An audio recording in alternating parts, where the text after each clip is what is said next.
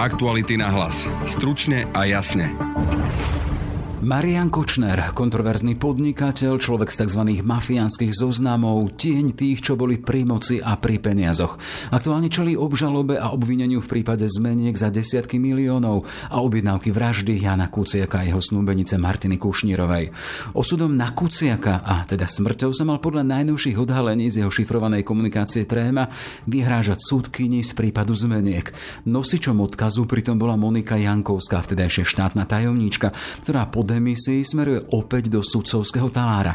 Peter Bardy. Jej kauza je asi najväčšia vec, ktorá vyplynula z trímy Mariana Kočnera. To je niečo, čo je veľmi ťažko spochybniteľné a pokiaľ to majú policajti naozaj dobre zdokumentované a ja som presvedčený, že to zdokumentované dobre majú, tak bude veľmi zaujímavé sledovať, ako sa k tomuto postaví prokuratúra. Marian Kočner ako tien tých, čo boli pri peniazoch či v žiari reflektorov. Práve sláva pódy a pozornosť športového sveta ho priviedli k našej úspešnej lyžiarskej reprezentácii reprezentantke Veronike Vele Zuzulovej.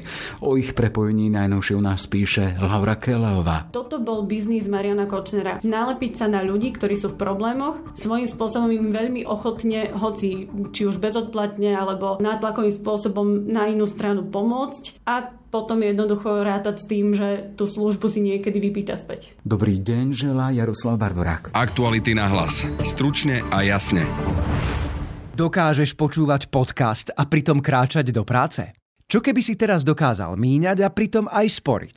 Založ si účet v 365, nastav si sporenie s automatickým zaokrúhľovaním platieb Sislenie a z každej platby ti rozdiel medzi uhradenou a zaokrúhlenou sumou zhodnotíme parádnym úrokom 3,65 ročne. 365. Najlepšia banka na sporenie. Viac o podmienkach podúčtu Sislenie nájdeš na www.365bank lomka Sislenie.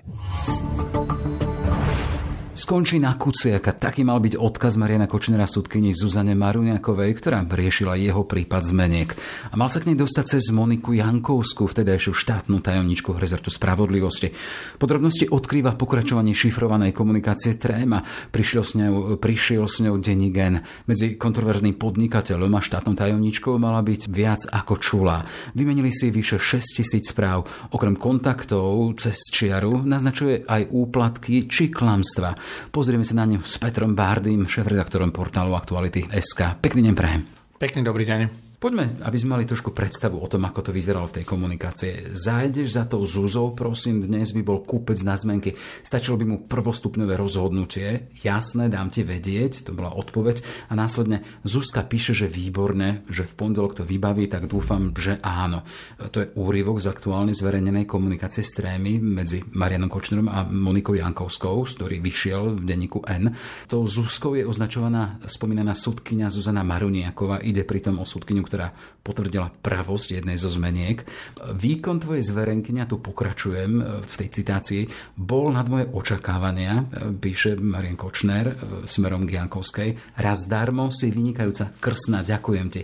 Peter, čo môže napovedať takáto komunikácia o vzťahu jej aktérov? Tak táto komunikácia už nič nenapovedá. Táto komunikácia jasne konštatuje a dokazuje, kým tie prvé zverejnené trímy, ktoré sa objavili medzi Kočnerom a napríklad Alenou Žužovou, mohli byť považované časťou e, verejnosti, ktorá sa nejakým spôsobom veľmi ťažko dokáže stotožniť s tým, že Kočner mohol vo svojej komunikácii korumpovať, e, plánovať, vybavovať a riešiť a že považovali to skôr za chválenie sa e, človeka s mafiánskym pozadím, tým, čo všetko dokáže a na koho všetko môže mať vplyv tak komunikácia, ktorá sa objavuje medzi ním a s najväčšou pravdepodobnosťou e, pani Jankovskou. To je už podľa môjho názoru typický príklad toho, keď jeden gauner korumpuje štátneho úradníka, úradníka na pozícii štátneho tajomníka a ten pre neho vybavuje sudcu, aby mu pomohol. Hej. Naviac e, v tejto komunikácii, píšu si o zmenkách, Marian Kočner vystupoval ako dotknutý v prípade, išlo o jeho prípad. Jankovská bola štátna tajomnička, tá sudkynia Maruniaková pracovala v minulosti práve na jej sekretariáte a za sudcovské kreslo mala byť akože zaviazaná práve Jankovskej. Je to odporné, je to naozaj že hnusné, je to šokujúce a je to dôkaz. Toto proste nie je nejaký náznak niečo, že sa tu mohlo diať. Tu je jasne zdokumentované to, ako Kočner prostredníctvom štátnej tajomníčky ministerstva spravodlivosti sa snažil zvíťaziť v prípade, v ktorom pravdepodobne bol on ten, ktorý manipuloval alebo falšoval zmenky alebo niekto z jeho ľudí, aby tak získal 68 miliónov eur. Čiže tuto nedochádza k nejakému, možno že k zľahčovaniu toho, že však Kočner bol v práve a snažil sa domôcť svojho spravodlivého nejakého výsledku. Toto je jednoznačne snaha človeka, ktorý podľa všetkého porušil zákon už len tým, že mohol naplánovať a zrealizovať falšovanie zmeniek za desiatky miliónov eur, ktoré by výrazným spôsobom ochromili veľkú súkromnú televíziu, tak sa snažil ešte k tomuto neoprávnenému majetku prísť tým, že korumpoval veľmi vysokých štátnych úradníkov. Uh-huh. A naviac je tam tá silná veta, nech robí, čo má, lebo skončí na Kuciaka. To mal byť odkaz tejto súdkyne. No a toto práve nevieme dešifrovať, do akej miery to myslel Kočner vážne, alebo, alebo do akej miery tam už zase prevládala tá jeho egocentrická, extrovertná povaha chválenkára, ktorý potreboval okolo seba vzbudzovať dojem, že je veľký boss a že dokáže riešiť všetky problémy tak, aby boli vyriešené. Naozaj v tomto prípade to neviem dešifrovať, ale áno, je veľmi pravdepodobné, že to bol Kočner, kto bol ten, kto naplánoval alebo objednal vraždu Jana Kuciaka a preto je veľmi vážne, pokiaľ je to Kočner, kto takýto odkaz nechával súdkyni, ktorá rozhodovala v zmenkovej kauze. Ak by sme to postavili celé do svetla tézy, že súdna moc je nezávislou ďalšou teda mocou v rámci toho delenia moci v, v krajine. Tu sme svedkami jej priameho ovplyvňovania? Nie, tu sme svedkami toho, že nie je nezávislá. Naša téza, že je nezávislá, je proste chybná, pretože zjavne je tu súdna moc a spravodlivosť na Slovensku znásilňovaná ľuďmi, ktorí by ju mali chrániť. Ty si naznačil, že pravdepodobne ide o komunikáciu s Jankovskou. Čo dáva istotu, že táto komunikácia v tréme, to čo sme teraz aj citovali, je práve so štátnou tajomničkou Jankovskou. Vieme, že tam figuruje pod menom Ja. Áno. Figuruje tam pod menom Jakub. Najčastejšie pochybovači tvrdia, že je veľmi komplikované spárovať trímu s konkrétnym človekom, pretože tríma nie je párovaná so SIM kartou alebo s telefónnym číslom, ale je to proste aplikácia, ktorá je vložená do telefónu, kde si môžete vymyslieť akékoľvek meno. Lenže komunikácia, ktorá prebieha medzi osobou, ktorá by mohla byť e, Monika Jankovská a človekom, ktorý sa volá Marian Kočner, kontexty tej komunikácie sú doložené ďalšími zisteniami. Napríklad, keď osoba uložená ako Jakub, z okolností Jakub je krstné meno, Jankovský manželskej syna. Keď táto osoba píše, že sa nemôže teraz e, nejakým spôsobom venovať, lebo je na dovolenke v Mexiku a že jej muž sa potápa, tak v tom čase napríklad Monika Jankovská zverejnila na Facebooku fotografiu, kde jej muž so synom odfotený, ako sa kúpu alebo potápajú v Mexiku. Takisto, keď mu napísala v nejakej komunikácii, že na východe, tak vtedy bola štátna tajomnička Jankovská v Michalovciach a riešila niektoré pracovné veci. Čiže keď by sme išli bod po bode a naozaj išli by sme veľmi precízne, tak zistíme, že prelínanie sa toho, o čom píše osoba uložená v, v tríme v Kočinerovom mobile v tej komunikácii ako Jakub je takmer totožné alebo vo mnohom sa prelína s tým, aký život žila tých 8 mesiacov od myslím septembra alebo od oktobra do mája 2018 Monika Jankovská. Nepoznám ho, nekomunikovala som s ním ani priamo, ani sprostredkovane, ani osobne, ani prostredníctvom iných osôb. Nijako. To citujem samotnú Moniku Jankovskú zo dňa, keď oznamovala svoj odchod z funkcie štátnej tajomničky začiatkom tohto ročnej jesene. Ako to čítaš? Komunická streamy hovorí o diametrálne inom skutkovom stave. Míli sa Tréma alebo Jankovská nehovorila pravdu? Aktuálne podľa toho, čo mám ja informácie, tak viac dôverujem tomu, čo odznelo v tríme a teda mám e, tendenciu tvrdiť, že, že Monika Jankovská je notorický klamár, ktorá klamala fakticky od začiatku, keď ju konfrontovali médiá a možno aj nadriadený s témou Kočner. Ak teda bola konfrontovaná nadriadenými, lebo je nadriadený, bol minister spravodlivosti Gábor Gál a pokiaľ si pamätám, tak viem, že sa Gábor Gál aj nejakým veľmi že zvláštnym spôsobom, neúplne priamým vyjadroval k tomu, či by mala Monika Jankovská ostať na poste štátnej tajomničky ministerstva spravodlivosti. Čiže Monika Jankovská v tom, čo tvrdila médiám, podľa môjho názoru mnohom klamala alebo nehovorila úplnú pravdu. A táto Monika Jankovská dnes je súdkyňou.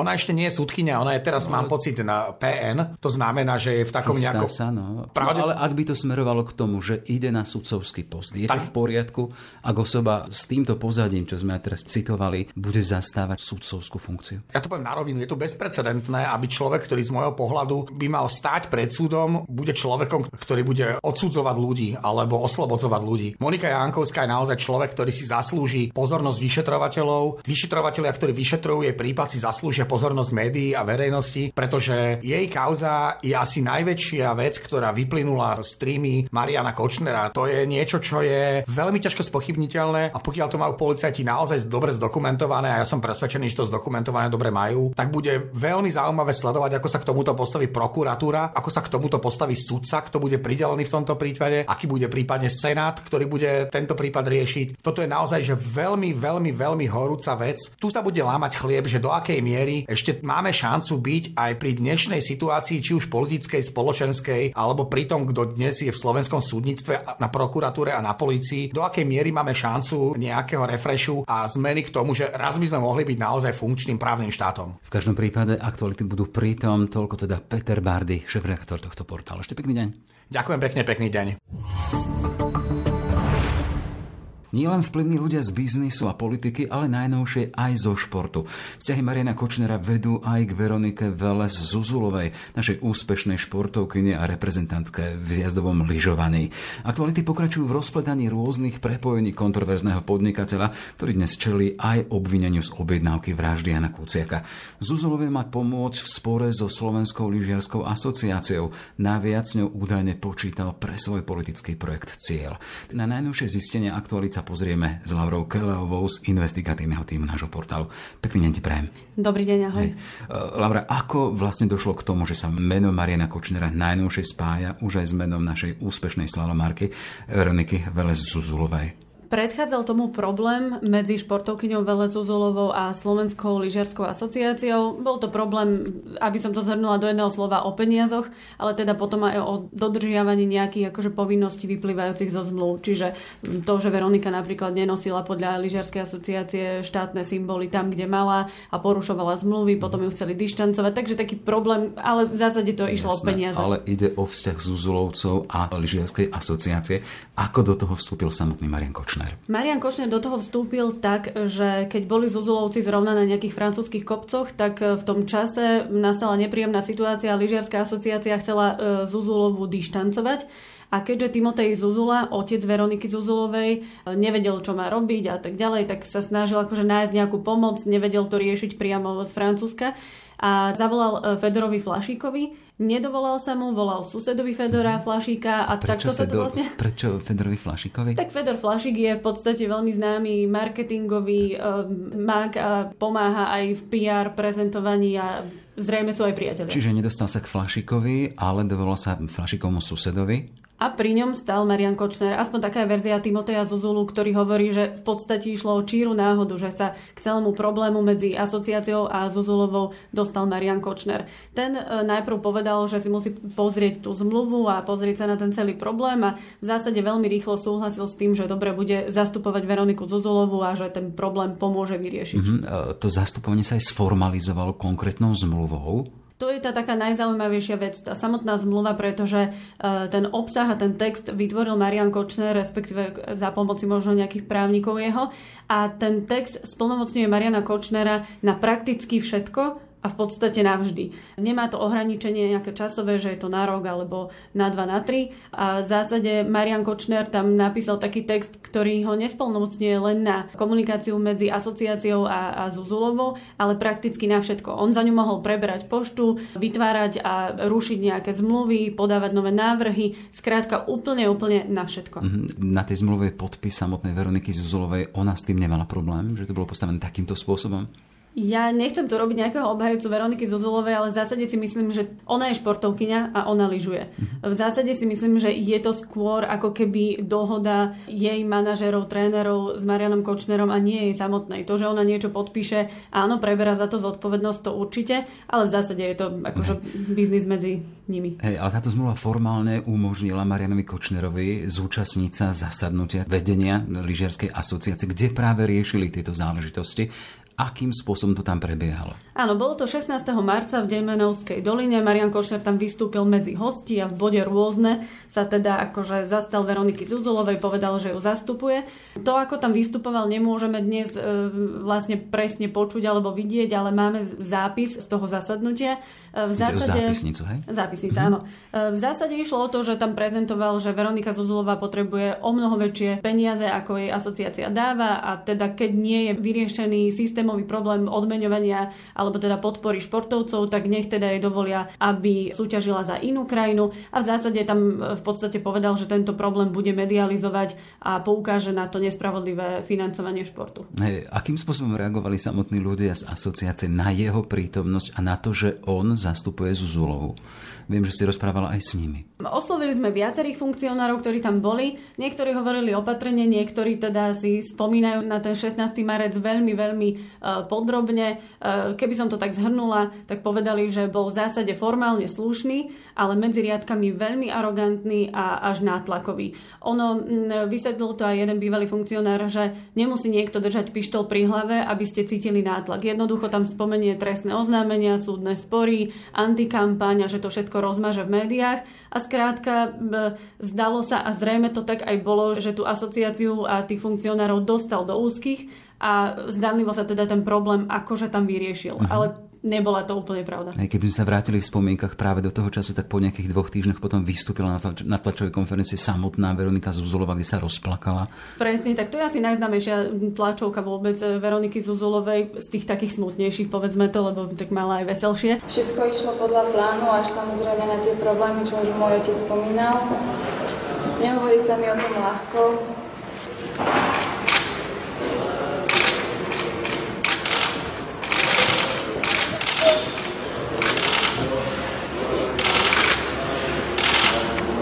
to neviem komentovať. A tam vlastne ona po dvoch týždňoch sa vrátila k tomu problému, že teda skončila e, sezóna, išla to tam vysvetliť a veľmi tam mala taký emotívny prejav, ktorý skončil pláčom. Pre novinárov zaujímavé, pre Slovenskú lyžiarskú asociáciu mediálny prepad, pretože samozrejme, že verejnosť sa akože prirodzene stavia na stranu teda Slabšie. športového uh-huh. hrdinu. V zásade toto lyžiarská asociácia dodnes považuje za veľmi negatívny krok a, a kopanec do nich. Hey, že sa, chcem vrátiť k, k tej úlohe samotného Mariana Kočnera. Uh-huh. On to pred tou asociáciou pre Zuzulovcov vybavil vtedy, hej?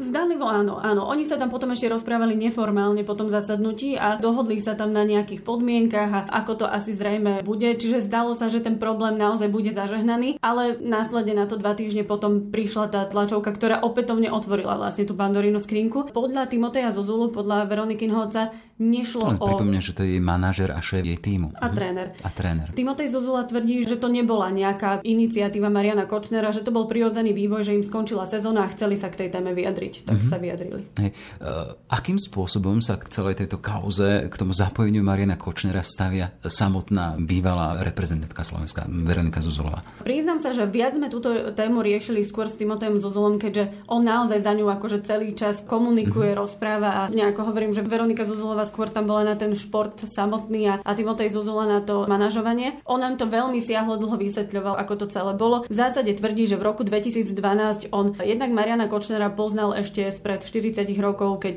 ich deti spoločne chodili na tenisový kurt a podobne a nevnímal ho ako toxického človeka. V zásade vedel, že je nejaký podnikateľ, hoci na druhej strane musíme povedať, že Marian Kočner už v 90 rokoch bol veľmi známa akože persona na Slovensku. Vieme o tom, že sa pokusil, pokusil sa ovládnuť Markizu za chrbtom s mafiánmi, takže akože nešlo o obyčajného uh-huh. podnikateľa. Uh-huh. Hej, z tej neskôršej komunikácie, keď sa pýtam na samotnú Veroniku Zuzulov vyplýva teda jeho komunikácie so Žužovou Alenou, že on s tou Zuzulovou potom počítal aj na kandidátku pre ten svoj politický projekt Cieľ. Veronika Zuzulová tvrdí, že ju neoslovil nikto z toho politického subjektu Cieľ, ani takú ponuku nedostala, dostala ponuku od inej strany, mm-hmm. ale tu odmietla. V zásade, ale aspoň ja ako to čítam, to je proste e, ten typický Kočnerov akože nejaký plánik alebo biznis. Že on sa jednoducho nakontaktoval alebo teda spojil e, so Zuzulovcami, ktorí boli práve v probléme. V roku 2012 im pomohol tento problém vyriešiť, tak toto vníme aj Timotej Zuzula